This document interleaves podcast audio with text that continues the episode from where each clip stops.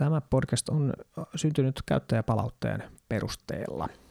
Käyttäjä Hunter Pakka Instagramissa antoi minulle vihjeen, että koira-aiheesta olisi kiva kuulla ja oikeassahan hän oli. Kiitoksia tästä suosituksesta ja kiitoksia haastateltavien vinkkaamisesta. Aiheehdotuksia voi lähettää minulle edelleenkin. Minä otan niitä käsittelyyn joko blogissa tai sitten tässä podcastissa. Parhaiten minut saa kiinni Instagramista tunnuksen T-Plexi kautta. Tämä haastattelu on jaettu kahteen jaksoon. Tässä ensimmäisessä puhutaan koiran kasvattamisesta ja toisessa sitten susista. Eli jos kiinnostaa, että minkälainen koiran kasvattajan näkökulma on susi kysymykseen, niin seuraavassa jaksossa on kiinnostavaa tavaraa tulossa. Ja jos vielä et ole hankkinut kaikkia jaksoja kuultavaksesi kerralla, niin pääset hyppäämään suoraan seuraavaan ja sitä seuraavaan ja sitä seuraavaan jaksoon ostamalla ne itsellesi osoitteesta metsastakirja.fi kautta podcast. Ja jos olet ostanut, niin kiitoksia lämpimästi tuestasi rakentavalle metsästyskeskustelulle. Yksi teema, joka minulla itselläni on metsästykseen liittyen varsin huonolla tiedämyksellä, on metsästyskoirat. Ne on totta kai minulle arvokkaita kumppaneita tai arvokkaita tiimin jäseniä silloin, kun itse metsälle pääsen, mutta, mutta en yhtään häpeä tunnustaa, että minä kun en ole koiran koulutuksesta päässyt omakohtaista kokemusta keräämään, niin minä tiedän siitä aiheesta aika vähän. Mutta oikeastaan se yksi tämän podcastin hienoimmista jutuistahan on se, että minulla on tämän kautta hyvä syy keskustella asioista ihmisten kanssa, jotka tietävät niistä paljon enemmän kuin minä. Ja sen takia meillä täällä nyt langan toisessa päässä ovat kaksi koiran jalostuksen ja koulutuksen suhteen paljon pidemmällä olevaa henkilöä, Jari Hakulinen ja Johannes Lehtomäki. Tervetuloa keskustelemaan Jari ja Johannes. Kiitos. Kiitos, kiitos. Joo, mahtavaa, että saan lainata teidän aikaa ja päästään keskustelemaan tästä, tästä koira-aiheesta ja odotan innolla, että tästä taas opin hiukan lisää.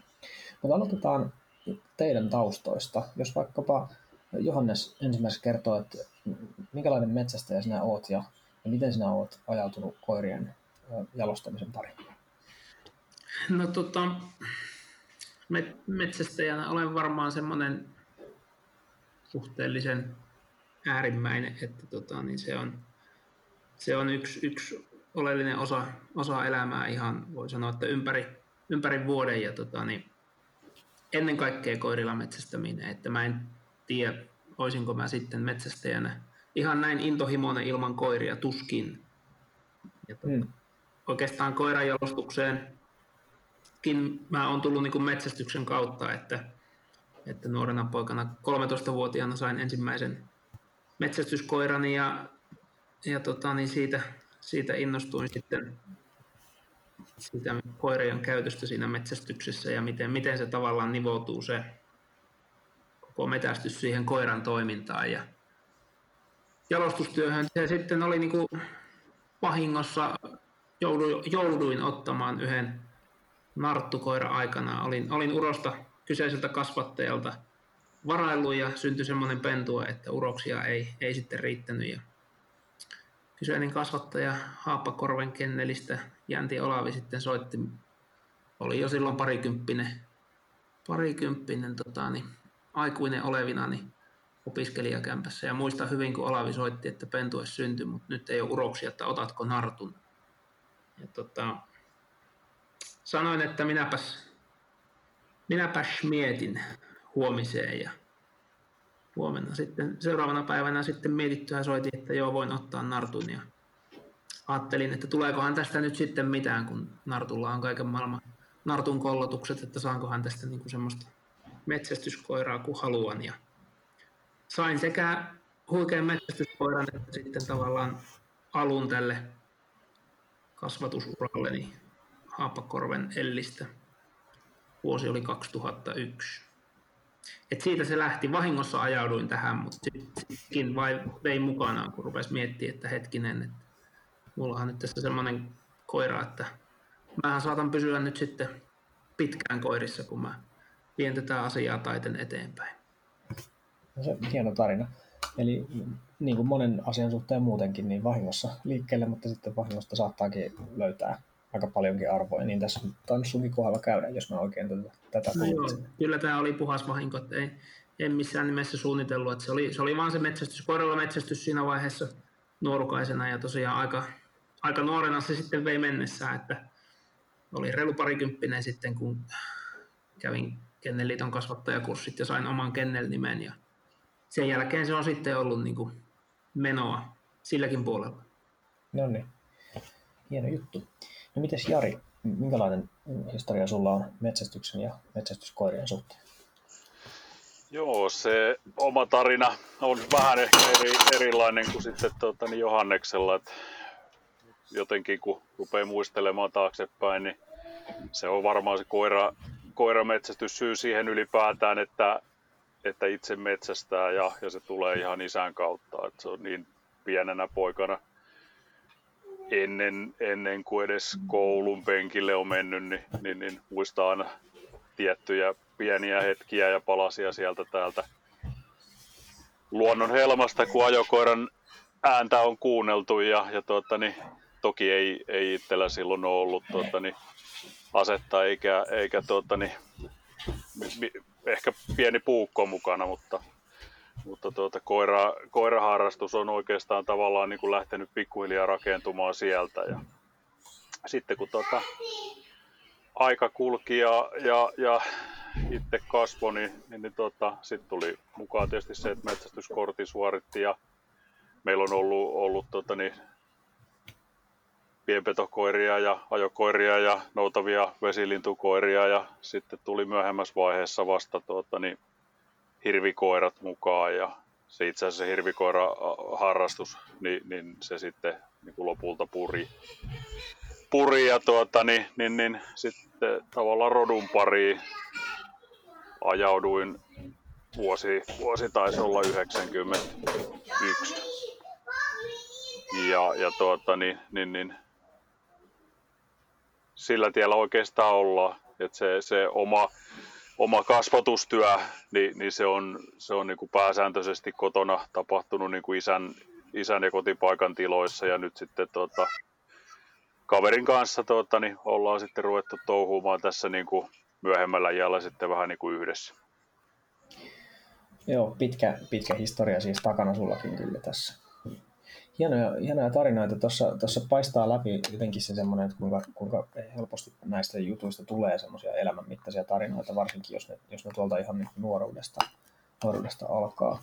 Muistan siitä merkityksellisyydestä mulla on ehkä semmoinen niin kuin lähin esimerkki siitä, että mitä se siitä metsästäjälle tuo, niin on mun, mun oman paavan jotenkin kokemukset, että kun hänelle oli koiramiehen metsällä hirvimiehen, niin tärkeämpää se, että miten koira toimii ja miten se yhteispeli saadaan aikaiseksi, kuin sitten se, että tuleeko sitä saalista varsinaisesti sieltä ollenkaan vai ei. Se on kiinnostava havainto. Joo, se on, se on itse asiassa itsellekin, kun oikein rupesi niin kuin miettimään sitä, niin, niin, niin mä en itse asiassa silloin ihan pie, pienenä poikana niin muista kovinkaan montaa sellaista varsinaista niin kuin riistan ampumistilannetta, että kyllä se oli sitä ko- koiran haukun ajon kuuntelua ja makkaranpaistoa ja vanhempien tuota, niin, ukkojen tarinoita, niin, niin ne, ne on mm. ehkä jäänyt jopa voimakkaammin mieleen. Mm. Kyllä. Joo, helppo, helppo uskoa, että näin varmasti on. Se on, moni metsästäjä on puhunut siitä, että se yhteys sen koiran kanssa, niin se alkaa muodostua jotenkin tosi voimakkaaksi tai tosi, en mä tiedä onko maaginen nyt väärä sana, mutta, mutta siihen haukun nyansseihin ja erilaisuuteen, niin ilmeisesti herkistyy aika lailla, että siinä tosiaan niin vaikka, vaikka väliä voi olla, olla kilometrejäkin, niin silti jonkunlainen yhteys, yhteys siihen koiraan kuitenkin muodostuu. Onko teidän kokemus tämän kanssa linjassa? No joo, siis ky- kyllähän se tota, niin, kyllä mä allekirjoitan tuon, tuon että tota, niin, ja, ja, sitten kun on sit se kanssa, miten se niin huomaa, että et kun on erilaisia koiria ja koirat on jokainen omanlaisensa persona ja erilainen yksilö, niin miten sitten niin kuin muistaa vuosien, vuosikymmentenkin takaa sitten vielä niitä vanhoja koiria ja, ja tavallaan just tuosta tuommoisesta niin maagisuudesta, niin vieläkin jos mun edesmenneitä koiria mä kuulisin niiden haukkuja, niin mä pystyisin äänestä sanomaan heti, että tuo Elli tai tuo Jehki tai tuo on Sisu. Mm. Että tota, kyllä ne jää niin kuin, kyllä se muistijälki jää, se on, se on, se on varmaan eliajan mittainen. Ja, Joo. Et, ja just se, että kun miten kaikki on erilaisia ja miten sunkin pitää tavallaan niin kuin toimia vähän eri tavalla eri koiran kanssa, että sä saat sen, niin kuin sen yhteistyön pelaamaan. Että, että mä ainakin olen niin itse tehnyt ison työn sen suhteen, että, että on tajunnut sen, että jokaisen koiran kanssa pitää niin kuin vähän eri lailla puhutella jokaista koiraa. Ne on niin erilaisia yksilöitä, vaikka justiin niin kuin mullakin valtaosa mun koirista on samaa rotua ja pitäisi olla niin kuin samankaltaisia, mutta on ne yksilöiden väliset erot silti isoja. Aivan. Siinä vähän tulee mieleen, että, että jotain samankaltaisuutta lasten kasvatukseen tuosta varmaan kyllä löytyy. Kyllä, siinä, se... kyllä siinä on tosi, tosi paljon yhtäläisyyksiä. No mitäs Jarin kokemus sitten näistä, tästä just tästä yhteyden luomisesta siellä, siellä metsässä? Että... No joo, se on varmaan myös sellainen pitkä, pitkä juttu, mutta, mutta kyllä mä tuossa on ihan samaa mieltä kuin tuota, niin Johanneskin, että jokainen koira on yksilö ja jokainen yksilö on sitten jollain tavalla monestakin asiasta tunnistettavissa ja ehkä enemmänkin niin päin, että, että jos olisi aikaisemmassa vaiheessa oppinut lukemaan sitä koiraa jo silläkin tavalla kuin tänä päivänä osaa, niin, niin, niin tota, ehkä, ehkä niistä 20-30 vuotta sitten tota, niin jo olleista koirista niin olisi voinut tulla parempia. Niin, no mitenkäs sitä oppia sitten saa muuten kuin olemalla ensin, ensin huono ja sitten opettelemalla. Että kyllä se tietysti kertoo siitä, että taito on, taito on lisääntynyt, jos, jos näin tosiaan on. Että kyllä. Tietää jälkikäteen, miten olisi kannattanut toimia. Ja Joo. sitten mä, mä sanoisin vielä tuohon oppimiseen, niin tota, mä väitän, että lopulta aika paljon on, on niin kuin sillä oppimisella yhteistä meillä kaikilla, ketkä luullaan oppineemme jotain, että tota, niin lopulta se opettaja on ollut joku koira, joku koirayksilö, jonka kanssa sä oot niin kuin päässyt samalle aaltopituelle. Ja sitten sit se on niin kuin tavallaan auennut se koko kirja, että miten sitä koiraa luetaan jonkun yhden koiran kautta. Että sä oot, sä oot okay. tuskailu, että ei tämä nyt toimi ja nyt tämä haukkuu oravaa, kun pitäisi hirveä. Sitten vaan yhtäkkiä on, on tullut joku koira, joka on tehnyt susta koiramiehen. Pystyt niin kuin nimeämään semmoisia, että ei se justi ekojen koirien kanssa ollut mitään niin kuin tanssimista, mutta sitten niin kuin syttyi valot päälle, kun joku koira näytti, että hei, mihin mä pystyn ja miten tämä homma tehdään, niin se, joo, joo. se on niin kuin tavallaan se oppiminen on niin kuin molemmin puolesta, että se koirakin on, jokainen koira opettaa, mutta monesti on aina se yksi käänteen tekevä koira, joka niin kuin kajauttaa sun tajunnan, niin kuin, että hmm. näin tämä menee.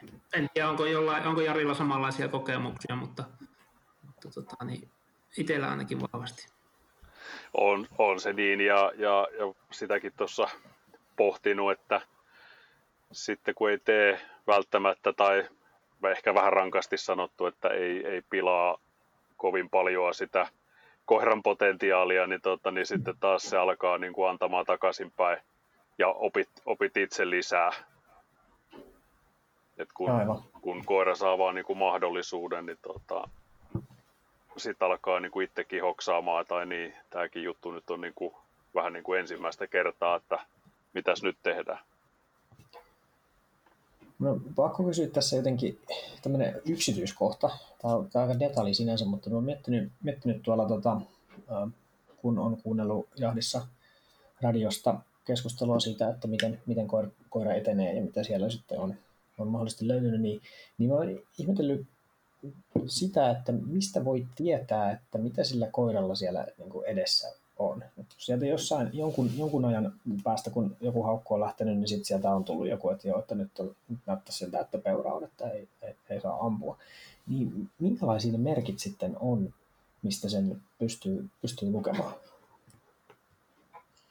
Koiran, koiran liike ja, ja koiran haukkutapa kertoo jo aika paljon haukkutiheys ja, ja sitten se yksilön tunteminen, tietäminen, että ne samat asiat voi toisella koiralla tarkoittaa ihan eri asiaa. Jopa, jopa täysin päinvastasta, että koira haukkuu tosi kiivaasti, niin toisella koiralla, hirvikoirallakin se voi olla sitten, että, että siellä on hirvi täysin niin kuin paikallaan ja, ja sitten toiselle koiralle taas niin kuin omassakin kotona olevilla koirilla niin on poikkeavuutta siinä, että toinen koira sitten taas niin kuin kiivastaa tuota, niin sitä haukkua, kun, kun hirvi alkaa vähän liikkumaan. Että. Joo, koira, koirat on niin kuin, koirista voi lukea, mutta sitten totta kai se, myös se riistalaji, että ne niin kuin poikke, poikkeaa käytökseltään, käytökseltään, että jos nyt vaikka hirvikoirallakin arvelet, että onko karhu vai hirvi, niin sitten sit se tietty määrä kuljettuja kilometriä, niin karhu käyttäytyy monesti tietyllä tavalla ja hirvi tietyllä tavalla. Joskus on niitä, että et on nyt ihan varma. Sama juttu jonkun ajokoira edessä, niin onko, onko kettu vai jänis, niin myös se, myös se, tota, niin se laji siinä koira eessä niin määrittelee ja sä saat siitä kuviosta selville, että mikä siellä on. Mutta, mutta Joo.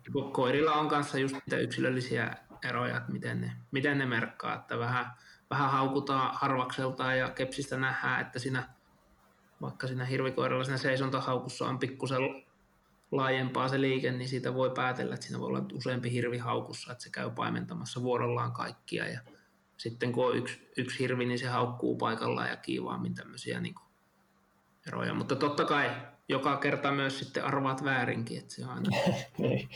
helppo olla siinä etukäteen ja todeta sitten, että väärässä olin taas. No just niin.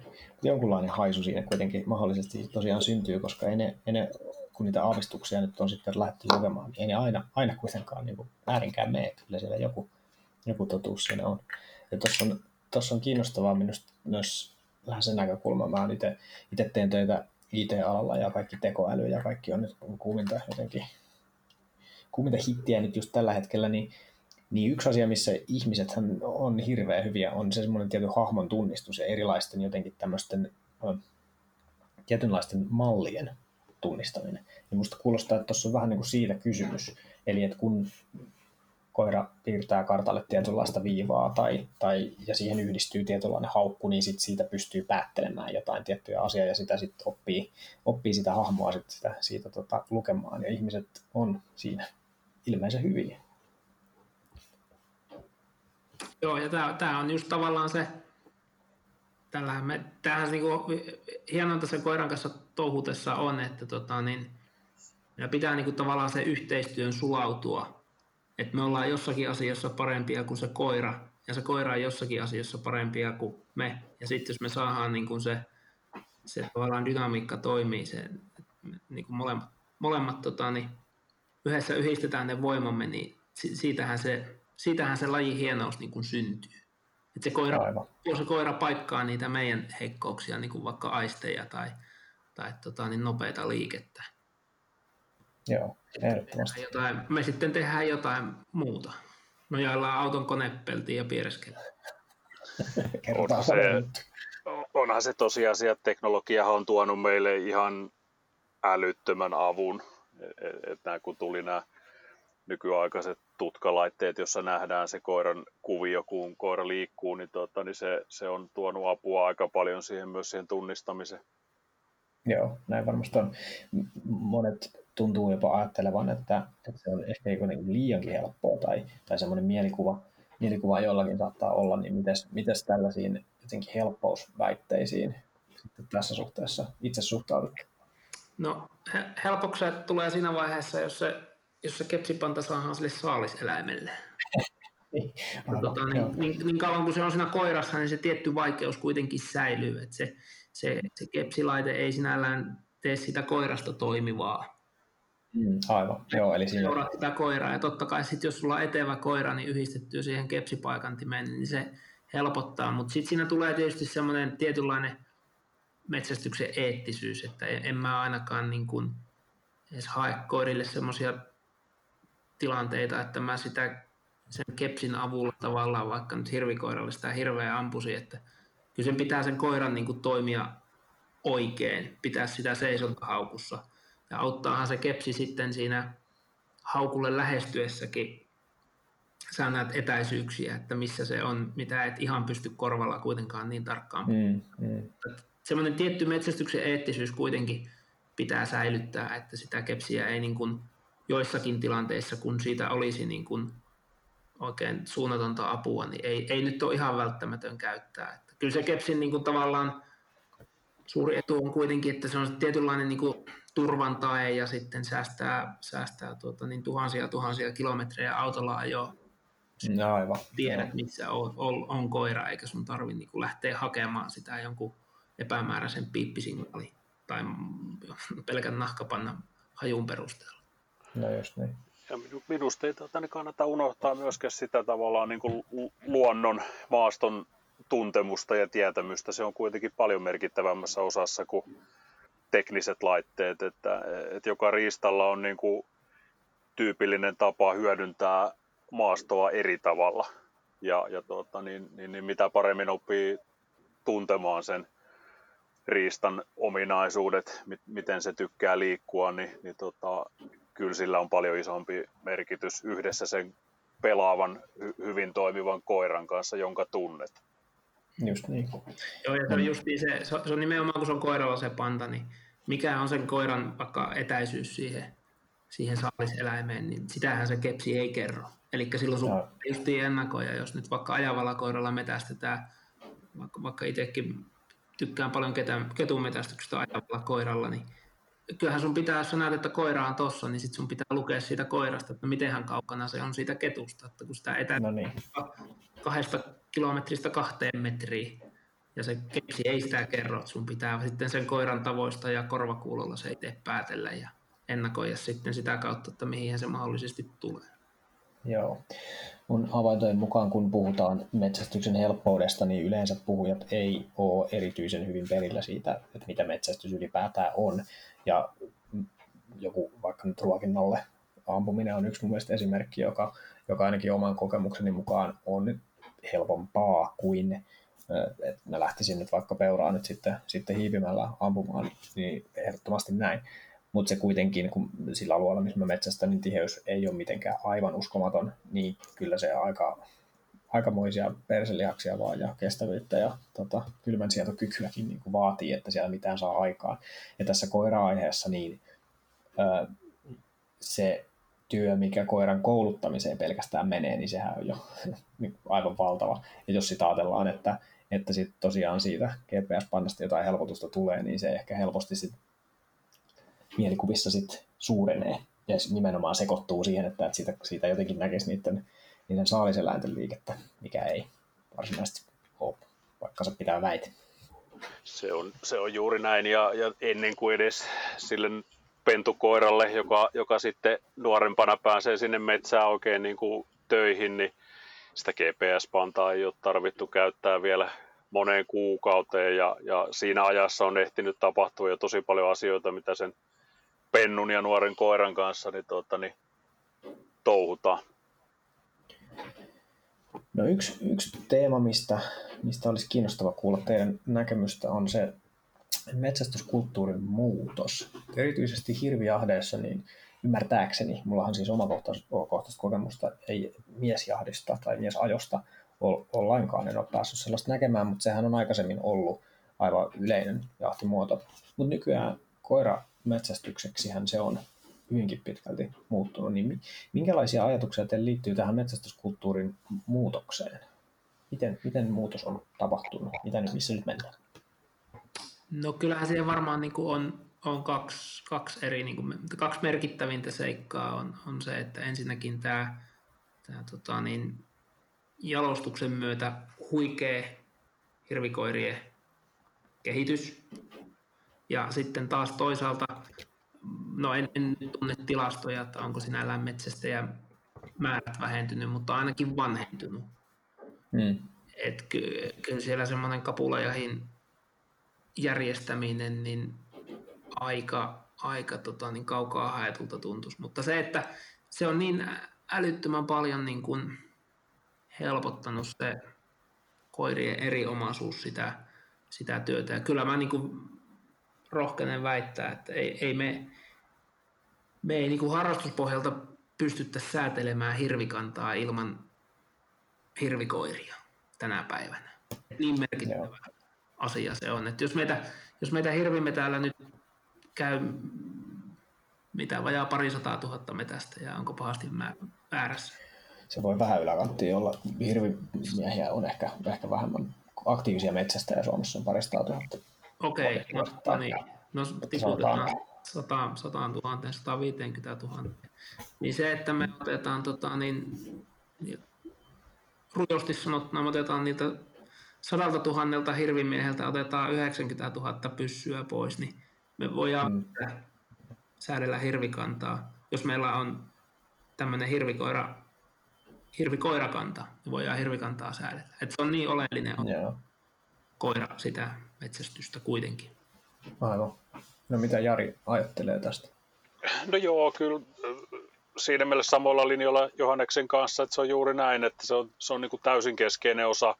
Mutta sitten mielenkiintoinen asia on se, että, että hän on vähän niin kuin tietyllä tavalla evoluutiokiertokulkua. Että jos me mennään sota-aikoihin ja aikaan sotia ennen, niin, niin kyllä se vaan niin oli, että tota, niin se riista hankittiin sen pelaavan koiran kanssa ja se oli, se oli kovin usein ruokaisin talous, kenellä oli pelaava koira, että, että ollaan tietyllä tavalla samassa pisteessä, mutta sitten kun itse on tuolta pieneltä maalaiskylältä kotoisin, niin on aika, aika vahvastikin nähnyt sen välivaiheen, jossa tuota, oikeastaan koko kylä osallistui siihen hirviä, hirvijahtiin ja, ja siellä oli niin pienet ja isot ja, ja naiset ja miehet ja mummot ja papat kaikki mukana siinä kalikkajahdissa, ajojahdissa ja se on sellainen kylätapahtuma. Ne, ne on niin kuin hävinnyt ja kadonnut ja ihmisillä on niin kuin muuta tekemistä. Et sinne mm. jäljelle on jäänyt sitten se koira ja, ja sitten tosiaan se toinen asia on varmasti se ikääntyminen, että et, et hirviseurueet on keskiältään aika, aika lailla niin kuin yläpäästä ja ei siellä enää niitä ajajia, ajojahti porukoita ole. Ja muutenkin mm. porukat on pienentynyt, ei olisi edes mahdollista. Että jos on seuroita, joissa on niin kuin kuusi henkeä tai, tai tuota, niin vaikka olisi, vaikka olisi 15 henkeä, niin tuota, siitä on vähän vaikea pilkkoa sitten, että osa lähtisi ajelemaan ja osa, osa jäisi sitten sinne passiin. Joo. Tuossa on sellainenkin ajatus tässä, on tullut esiin mulle sen yksi, yksi tota, tuore metsästäjä ja sitten mulle sellainen kysymys, mihin mä en osannut ihan suoraan vastata, oli se, että, että olisiko mahdollista sit, sit järjestää jotain semmoisia ikään kuin ajojahteja, johon otettaisiin mukaan sit semmoista kokemattomampaa tai ulkopuolista joukkoa, jotta hekin pääsisi ikään kuin näkemään vähän tästä elämäntavasta lähempää, että mistä on kysymys. Mikä teidän käsitys on, että kuinka paljon se vaatii semmoista paikallisen maaston tuntemusta, että tuommoinen tota, ajo mielekkäästi voi onnistua? No ei, ei, en, en mä usko siihen, että se nyt kauhean vaikea asia olisi opettaa. Voidaan niille lyödä koiranpanta kaulaa, kaulaa ja kertoo puhelimessa, että me vasemmalle, että no niin. et, kyllä kaikkihan on ratkaistavissa. Niin, totta kai. Sinänsä, sinänsä ajatus on myös kiinnostava. Kyllähän niitä tosiaan vielä niin ajojahteja, niin kyllähän niitä, niitä tota järjestetään ja, ja tämmöisillä metsäyhtiöillä ja, ja tota, isommilla firmoilla on, on vielä tämmöisiä niin kuin kutsujahtia, vierasjahteja, missä tätä tämmöistä ajojahtiperinnettä niin kuin pidetään jossain määrin yllä ja just, just saadaan sitä semmoista niin kuin ihmisiä kokoontumaan ja osallistumaan yhteiseen harrastukseen. Täällä meillä päin esimerkiksi niin kuin on, niin suunnistusporukat käy hoitamaan roolit ja siinä on vu, vu, vu, niin kuin useiden vuosien perinteet siinä ja Joo. osataan se homma, mutta, mutta se vaatii aika paljon järjestelyä, että sitten sit kun Kyllä. mies ja koira mettään, niin se on yksinkertaisempaa. On, joo, ja, joo. ja koir, koirillahan on kuitenkin tavallaan se oma käyttötarkoituksensa ja se on, se on jalostunut siihen pyyntitapaan, että, että hirvikoira ei sovellu peurajahtiin ja, ja peurakoira ei oikein sovellu sitten taas hirvijahtiin, että samahan se on ajo, ajometsästyksissä, että jos me mennään ajometsästyksellä vaikka peuraa tai kaurista pyytämään, niin se voi olla se lopputulos aika kehno. Joo, aivan. Ja jos tästä mennään nyt sitten vähän tuonne jalostuksen puolelle, se kiinnostaa minua myöskin, myöskin aiheena tosiaan tässä. että mä oon ymmärtänyt, että Suomessa jalostushistoria on aika, aika onnistunutta, että meillä on hyviä esimerkkejä siitä, siitä tota, että me ollaan omia näitä, näitä koiralinjoja saatu varsin toimiviksi, niin onko tämä käsitys nyt oikein suuntainen?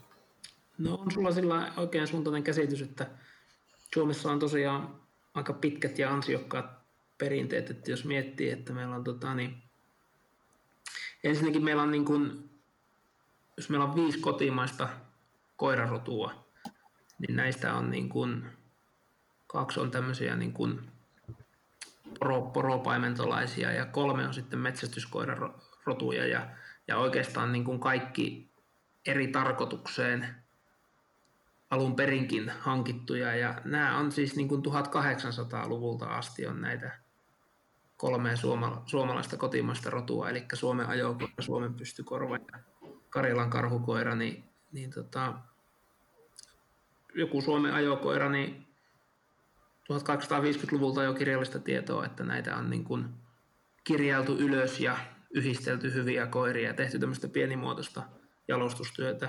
Kansalliskoira Suomen pystykorva on tullut Produks 1897. Tavoitteellinen jalostus aloitettu 1892.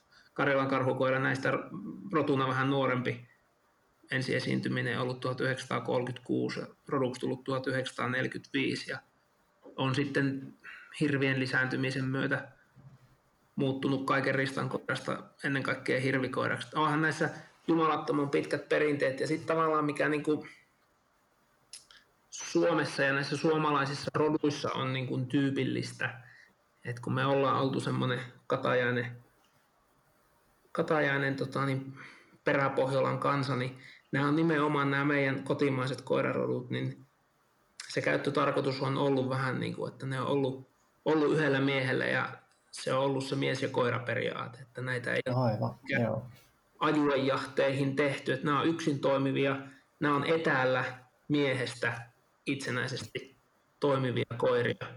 Ja, ja ne on niin kuin aivan alusta asti niin kuin haettu sitä. Ja sitten taas toisaalta on menty tosi vahvasti, se on niin kuin merkille pantavaa näissä kotimaisissa roduissa, että on menty tosi vahvasti niin kuin se käyttöpuoli eellä. Et kun se on oikeasti ollut, niin kuin Jari tuossa aiemmin sanoi, että, että se on elättänyt sen perheen, Aivan, joo. koira, niin se näkyy niin kuin tosi vahvasti, että, että sitä kautta niin kuin jotkut käyttöpuolen ominaisuudet, niin ne on niin kuin todella nopeasti saatu kehitettyä, kun sitten on taas jotain englantilaisia rotuja, että niillä on niin kuin monta sataa vuotta tehty sitä työtä, niin täällä on voitu tehdä niin kuin muutamassa vuosikymmenessä sama tulos, kun on keskitytty niin vahvasti siihen niin käyttöominaisuuksiin.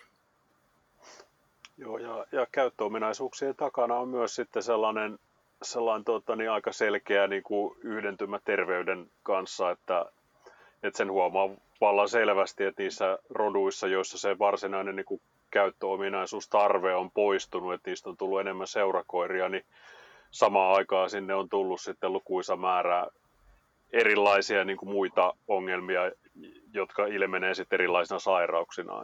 Käyttökoiran puolella, varsinkin meillä, kun olosuhteet on mitä on syksyllä ja, ja talvella, niin tota, se koiran on oltava aika hyvin voiva, että, että sillä mm. pystyy pyytämään sitten sen 10-11 elinvuotta.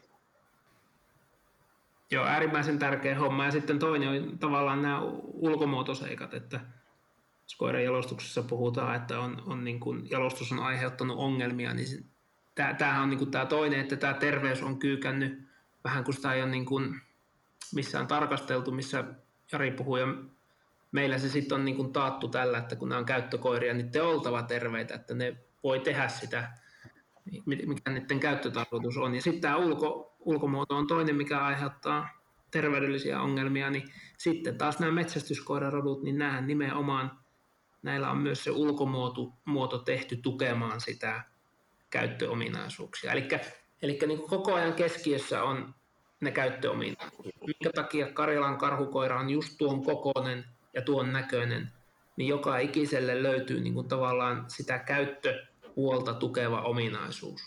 miksi on rakenteeltaan tuommoinen, miksi se painaa ton verran. Miksi sillä on vaikka häntä kippurassa, niin sillekin löytyy ne, ne ketkä rotua aikana on kasannut, ne on miettinyt ihan viimeistä yksityiskohtaa myöten.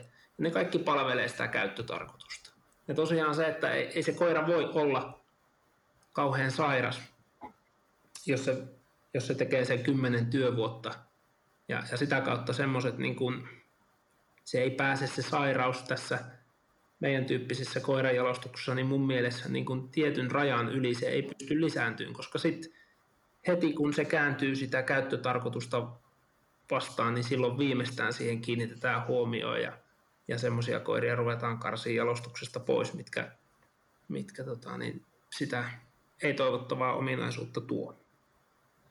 Eli tuossa vähän niin kuin evoluutio on kuitenkin, joskin hyvinkin voimakkaasti ohjautuna, mutta kuitenkin läsnä enemmän kuin just tässä mainitsemani seurakoirien suhteen esimerkiksi, että, että siinä ne halutut ominaisuudet voi olla jotain, jotain ihan, ihan muuta kuin, kuin semmoista, mikä selviytymisen kannalta on hyödyllistä, niin se, se on helppo nähdä, helppo nähdä, että siinä tosiaan voi noin käydä. Kyllä, Joo. ja, ja luo, luonteen kannalta vastaavasti samat asiat tulee sieltä käyttöpuolelta esiin. Käyttöpuolen koirat joutuu, tai, tai käyttöpuolen koirissa nähdään se luonteen sopivuus ja, ja kestävyys sit niin kuin aina siellä metsässä, että kestääkö pääkoppa ja miten käyttäydytään. Joo. Putoskohan Jari langalta vai olikohan ne vielä siellä? Kyllä, mä täällä olen. Jaha, okei, okay, katkes vaan siinä kohtaa. Että, no, ja sit, hyvä, hyvä jos näin. Tämä luonnepuoli on vielä tosiaan tämä on niin mielenkiintoinen semmoinen, että me, me on niin kuin, ehkä enempi ruvettu. Taikka sanotaan, että on monta kertaa yllätytty semmoisessa, että kun on koiria jotain käyttöominaisuutta johonkin suuntaan, suuntaan tota jalostettu, niin sitten on yllättäen sen mukana on saatu jonkinnäköistä niin kuin luonneominaisuutta. Hmm. Tässäkin niin kuin taas ajurina on ollut se, että, että me on haluttu jotain käyttöpuolta painottaa, niin sitten onkin yllätyksenä joskus iloisena ja taas ei niin iloisena yllätyksenä, niin myös se luonne muuttuu. Että on jännä kuitenkin, tämä on niin semmoinen, moni asia vaikuttaa toiseen, mitä me ei edes vielä niin kuin. Joo. Mä olen lukenut, lukenut esimerkkejä esimerkiksi siitä, tota, Venäjällähän on ollut semmoinen joku tota, pitkäaikainen jalostuskoe käynnissä, jossa ne on tota, yrittänyt domestikoida kettuja. Ja siinä kun ne on valikoinut siellä esimerkiksi jos tämmöisiä seurallisia ominaisuuksia, sitten niiden kyljessä on, on ne, se ulkomuotokin on osittain muuttunut jotenkin ystävällisemmäksi ja joku, esimerkiksi joku niin kuin hännän kippuraan lähteminenkin onkin seurannut siitä, siitä, että siellä on valikoitu pelkästään vaan sitä, sitä säyseitä luonnetta, että tosiaan nämä, nämä tota, ominaisuudet linkittyy tosi kiinnostavilla, arvaamattomilla tavoilla toisiinsa, että kyllä varsin uskottava uskottava tarina tuossa suhteessa. Joo, ja siinä mielessä niin kuin ympäristö on muuttunut valtavasti, että ei, ei tänä päivänä enää kylissä tai kaupungeissa niin, niin voi oikein kuljettaa myöskään niin kuin luonteeltaan väärällä tavalla käyttäytyviä koiria. Että siihen, siihen reagoidaan todella voimakkaasti. Joo. Te mainitsitte tuossa alussa, olikohan se Johannes, joka puhuu tästä tuota kennel-oikeuksista – Tota, miten miten tota jalostusta nyt sit Suomessa säädellään? Et oletan, että et ihan mikä tahansa tota, hullut professorin kokeet ei, ei ole sallittuja, mutta minkälaista seurantaa ja minkälaisia tota, vaatimuksia sille, sille jalostustoiminnalle nyt sitten on? No ensinnäkin mä vetäisin niin kuin eron kasvatustoiminnalle ja jalostustoiminnalle. Että se tavallaan se, se jalostus, jalostus sinällään se vaatii massoja ja se vaatii niin kuin semmoista tiukempaa, että et täällähän on niin kuin tyypillistä täällä Suomessa se koiran jalostus on se, että on monta semmoista niin kuin pien, pienimuotoista kasvattajaa, joka tota, niin sitä omaa vaalii sillä joku hy, hyvä yksilö tai se haluaa kehitellä itselleen hyvää yksilön, niin se tekee aina niin kuin pentueen silloin tällöin kerran vuodessa hyvällä nartulla pentue. Et se on niin kuin, ei voi puhua, se on semmoista kotitarvekasvattelua. Mutta se, että Joo. on niin kuin säänneltyä, niin niin tota, meillähän on, on tämmöinen kattojärjestö kuin Suomen Kennelliitto, joka niin kuin tavallaan rekisteröi kaikki rotukoirat, pitää niin kuin rotukoirista rekisterikirjaa. Joo. Tota, sitten meillä on olemassa niin kuin roduilla ole, eri roduilla on olemassa tämmöisiä niin kuin rotujärjestöjä tai rotuyhdistyksiä, missä sitten niin kuin määritellään sen kyseisen rodun niin kuin, tavallaan niin kuin ne kriteerit, että miten, mit, mitä asioita niin kuin pitää olla. Se, se rotujärjestö niin kuin viime kädessä vastaa niistä roduistaan ja sitten Kennelliitto on tämmöinen niin kuin asiantuntija elin ja sitten mikä pitää kirjaa. Ja, ja näistä niin kuin, nämä niin kuin yhdessä muodostaa sitten jokaiselle rodulle tavallaan ne kriteerit, että millä sä voit, mit, mit, minkä kriteerin tarvii täyttyä, että sä saat niin kuin rekisteröityjä pentuja. Joo. Joo. Liittyykö ne just nyt sit ulkonäköön vai, vai mi, minkälainen ei, esimerkki vaikka kriteerissä? Ei niinkään tavallaan, ei, ei ulkonäössä ole semmoisia. Siis totta kai sitten, jos me niinku haetaan ihan sitä alintakriteeriä, että sä saat niinku pennut rekisteröityä, niin kyllä siitä se hmm. on niinku jo aika päiviä sitten luovuttu, että siellä nyt pitäisi olla jotenkin niin kuin ihan yltiö. Siis tietyt rotumääritelmät pitää täyttyä. Et, okay. niin kuin hyvä, että se olisi näyttelyssä palkittu, että se nyt suunnilleen tunnistetaan, että tuo on sen rotuinen koira. niin, niin. On haettu väljyyttä justiin, koska siellä on sitten niin kuin, tietyissä roduissa on ollut tätä vähän tullut sivutuotteena sit niitä terveyshaittoja, kun on pietty niin kuin liian ahtaat rajat siinä ulkomuotojalostuksessa. Mutta näissä metästyskoirissa niin ei, ei näyttele suurta roolia, mutta ne, mitkä on niin kuin raja-arvoja, niin esimerkiksi Karjalan karhukoiralta niin tarvitaan tiettyjä terveys, terveystutkimuksia ennen kuin sä saat teettää pennut. Eli millä niin kuin okay. on vielä sen lisäksi, että ne on, ne on todennäköisesti ne on myös käyttöominaisuuksiltaan hyviä, millä ylipäätään lähdetään pentuja teettämään, että pennut saa menemään eteenpäin. Niin sen lisäksi pitää vielä tiettyjä terveystutkimuksia tehdä ja niistä pitää niin kuin hyväksyttävästi suoriutua, että sä saat koiria koiranpentuja rekisteröityä. Että se sääntely on niin kuin, ennen kaikkea se on siellä terveyspuolella. Okei, no, mutta se kuulostaa oikein okay, järkevältä. Niin, sitten se on niin kuin vapaaehtoista, että näyttääkö se koira vielä hyvältä tai että pelaako se vielä metässä. Mutta sitä sitten säätelee tämä, nämä niin kuin pentumarkkinat, että, että, tota, Aivan. että saa sitten meneen kaupaksi tämmöistä vahvaa käyttökoiraa, jos ei sen vanhemmilla ole näyttöjä ne on, ne on hyviä koiria tai että ne periyttää hyviä jälkeläisiä. Tämä kuulostaa järkevältä. Ja tässä, tässä tullaan taas siihen tavallaan niin kuin ostajatietoisuuteen. Jär, järjestelmät tänä päivänä antaa niin paljon informaatiota koirista, yhdistelmistä, yhdistelmien taustoilla olevista vanhemmista, että et tavallaan niin kuin pystytään jo ennalta selvittämään niin paljon asioita, jotka sitten taas omalta osaltaan asettaa paineita sinne kasvattajalle, kun hän miettii sitä, että minkälaisen yhdistelmän tekisin seuraavaksi. Aivan. Tämä on tosiaan tämä on niin hyvin semmoista itseohjautuvaa, kun me puhutaan niin kuin tämmöisten niin puhdasotusten metsästyskoirien jalostuksesta ja kasvatustyöstä, kun esimerkiksi mikä on niin kuin aivan oleellinen osa, osa tota, niin sitä kasvatustyötä, niin on se, että näillä meidän koirilla, eri, eri roduilla, eri käyttötarkoitukseen olevilla koirilla, niin niillä on olemassa lähes jokaisella on omat käyttökokeensa. Hirvikoirilla on hirvehaukkukokeet ja ket, ajavilla kettukoirilla on kettuajokokeet ja jäniskoirilla on jänisajokokeet ja näin eteenpäin. Ja ne, ne kokeet, ne, ne niin kuin, niiden tarkoitus, ensisijainen tarkoitus on kerätä tietoa sen koiran, koirayksilön metsästysominaisuuksista jalostusta varten.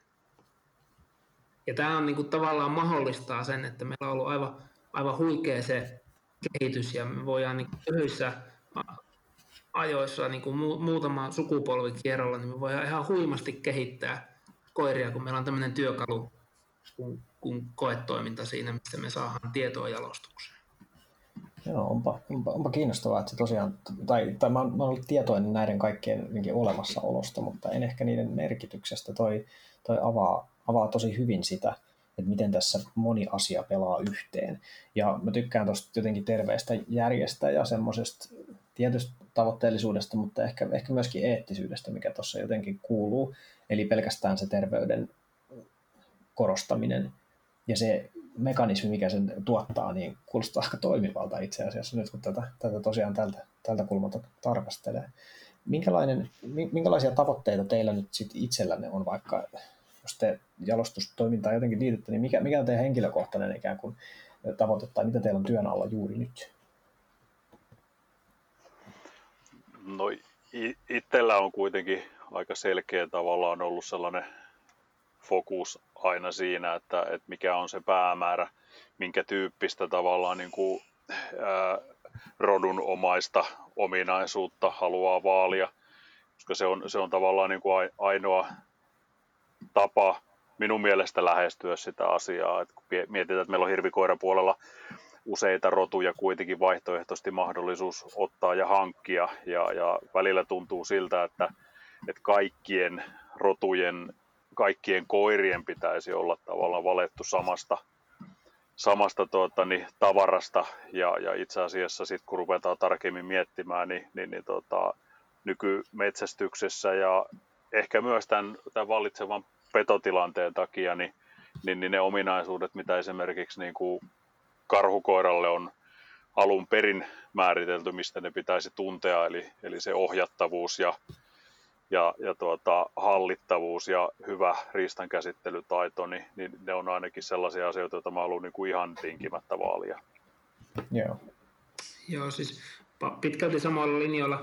Mulla on sitten niin kuin kanssa johtoajatuksena tuossa mun kasvatustyössä. Mä teen myös paljon yh- yhteistyötä sillä, että kun mä kasvatan pentueita, niin mä aina tota, niin, ja pyrin jättää joka pentueesta niin semmoisen sijoitusnartu, että kun mä en määräänsä enempää pysty pitämään itselläni koiria, että, että, että mä niin kuin takaisin niille koirille riittävän koulutuksen ja riittävän läsnäolon, niin mä sitten niin kuin jaan kavereille ja tuleville kavereille sitten semmoisia sijoitusnarttuja, että mä pystyn niin kuin vaikuttamaan suurempaan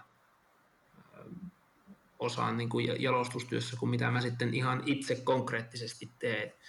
Ja mulla on niin kuin tavallaan yksi semmoinen johtoajatus, että mä koitan koko ajan vähän niin kuin nähdä myös pisemmälle kuin tähän hetkeen. Vähän mm. niin kuin Jarikin sanoi, että just ne semmoiset niin keskeiset, mistä, tulee se oikeasti sille metsästyskoiralle, mitkä on niitä oikeasti tärkeitä ominaisuuksia. Ne ei ole välttämättä ne, mitkä nyt tällä hetkellä on muodissa, mitkä nyt on kaikkien huulilla ja kaikkien suulla. Nytkin esimerkiksi niin kuin mun mielestä justi eletään vieläkin tätä Kepsin tuomaa semmoista ihme-ihanuutta, että hei, että nyt me voidaan mittailla metrejä ja minuutteja, kun tämä peli menee, tulee kaikki näytöt. Ja sitten vähän niin kuin on haali, just unohtunut, että no hei, mikä oikeasti on niin kuin oleellista joku pysäyttävä hirvikoiran toiminnassa.